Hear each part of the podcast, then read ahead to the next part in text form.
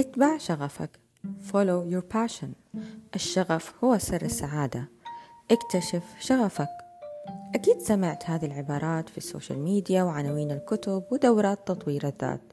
وربما مرت عليك لحظات كنت تشعر فيها بضغط لأنك لم تكتشف شغفك. أو ربما شعرت أن هناك ما ينقصك لأنه ليس لديك شغف واضح ومحدد تجاه موضوع أو مجال ما. الحقيقة أنه لا يجب أن تشعر بهذا الشعور على الإطلاق بل ربما عليك أن تتبع شغفك. على عكس ما نسمعه دوما يبدأ الكاتب كارل نيوبورت كتابه Be so good they cannot ignore you كن جيدا لدرجة لا يمكنهم أن يتجاهلوه بهذه النصيحة حيث يقول أن اتباع الشغف هي نصيحة خاطئة بل خطيرة أحيانا لعدة أسباب. السبب الأول أنه من الصعب أن تعرف مسبقا ما الذي ستحبه. يذكر الكاتب أمثلة للعديد من الأشخاص الناجحين الذين لم يبدأوا حياتهم المهنية في مجال شغفهم الحالي مثل ستيف جوبز مؤسس أبل الذي كان شغفه الأساسي في مجال الروحانيات والأديان. وعادة أصحاب السير المهنية الناجحة ينتهي بهم المطاف بالنجاح وبمجال شغفهم بعد مرورهم بمراحل كثيرة ومعقدة. وانتهازهم للعديد من الفرص بما يناقض الفكرة البدائية بأن تتبع شغفك منذ البداية. السبب الثاني أن وجود شغف مرتبط بمجال مهني محدد هو أمر نادر. العديد من أنواع الشغف مثل التزلج، القراءة والسباحة لا تتماشى مع مجال مهني أو تخصص دراسي محدد. قد تصلح كهواية أو نشاط تمارسه أكثر من كونها وظيفة أو مجال مهني. فكيف ستتبع شغفك في مجال مهني لا وجود له من الأساس؟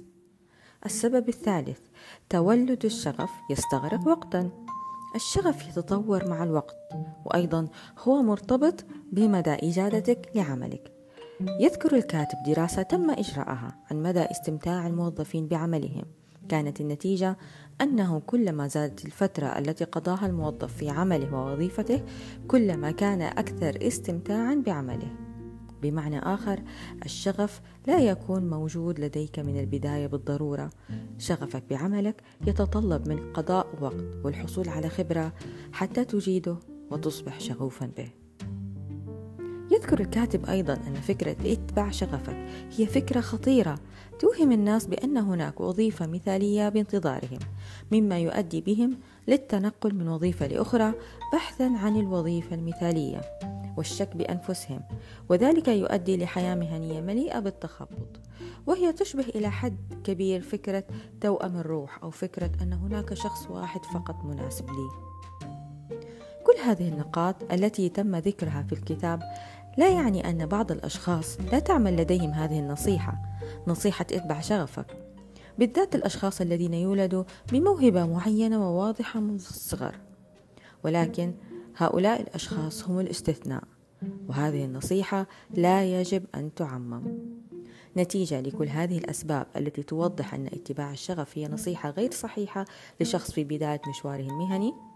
بدلا من أن تركز على موضوع الشغف اجعل تركيزك على تطويرك لنفسك عن طريق اكتساب مهارات وخبرات نادرة ومطلوبة في سوق العمل. يسمى الكاتب هذه العقلية عقلية الحرفي كرافتسمان مايندسيت بدلا من اتباع عقلية الشغف passion mindset. الخلاصة ابحث عن مهارات نادرة وقيمة ومطلوبة في سوق العمل وكن جيدا ومتمرسا فيها. فتتكون لديك رأس مال مهني career capital أي مجموعة من المهارات والخبرات. فيصبح تركيزك على القيمة التي تقدمها للعالم. كيف تفعل ذلك؟ بالتدريب والتجربة والممارسة المستمرة. مع أخذ آراء الخبراء والمتخصصين في مدى تطورك وهو منهج الناجحين في أي مجال. وحتما بعد أن تتبع هذا الطريق ستجد شغفك.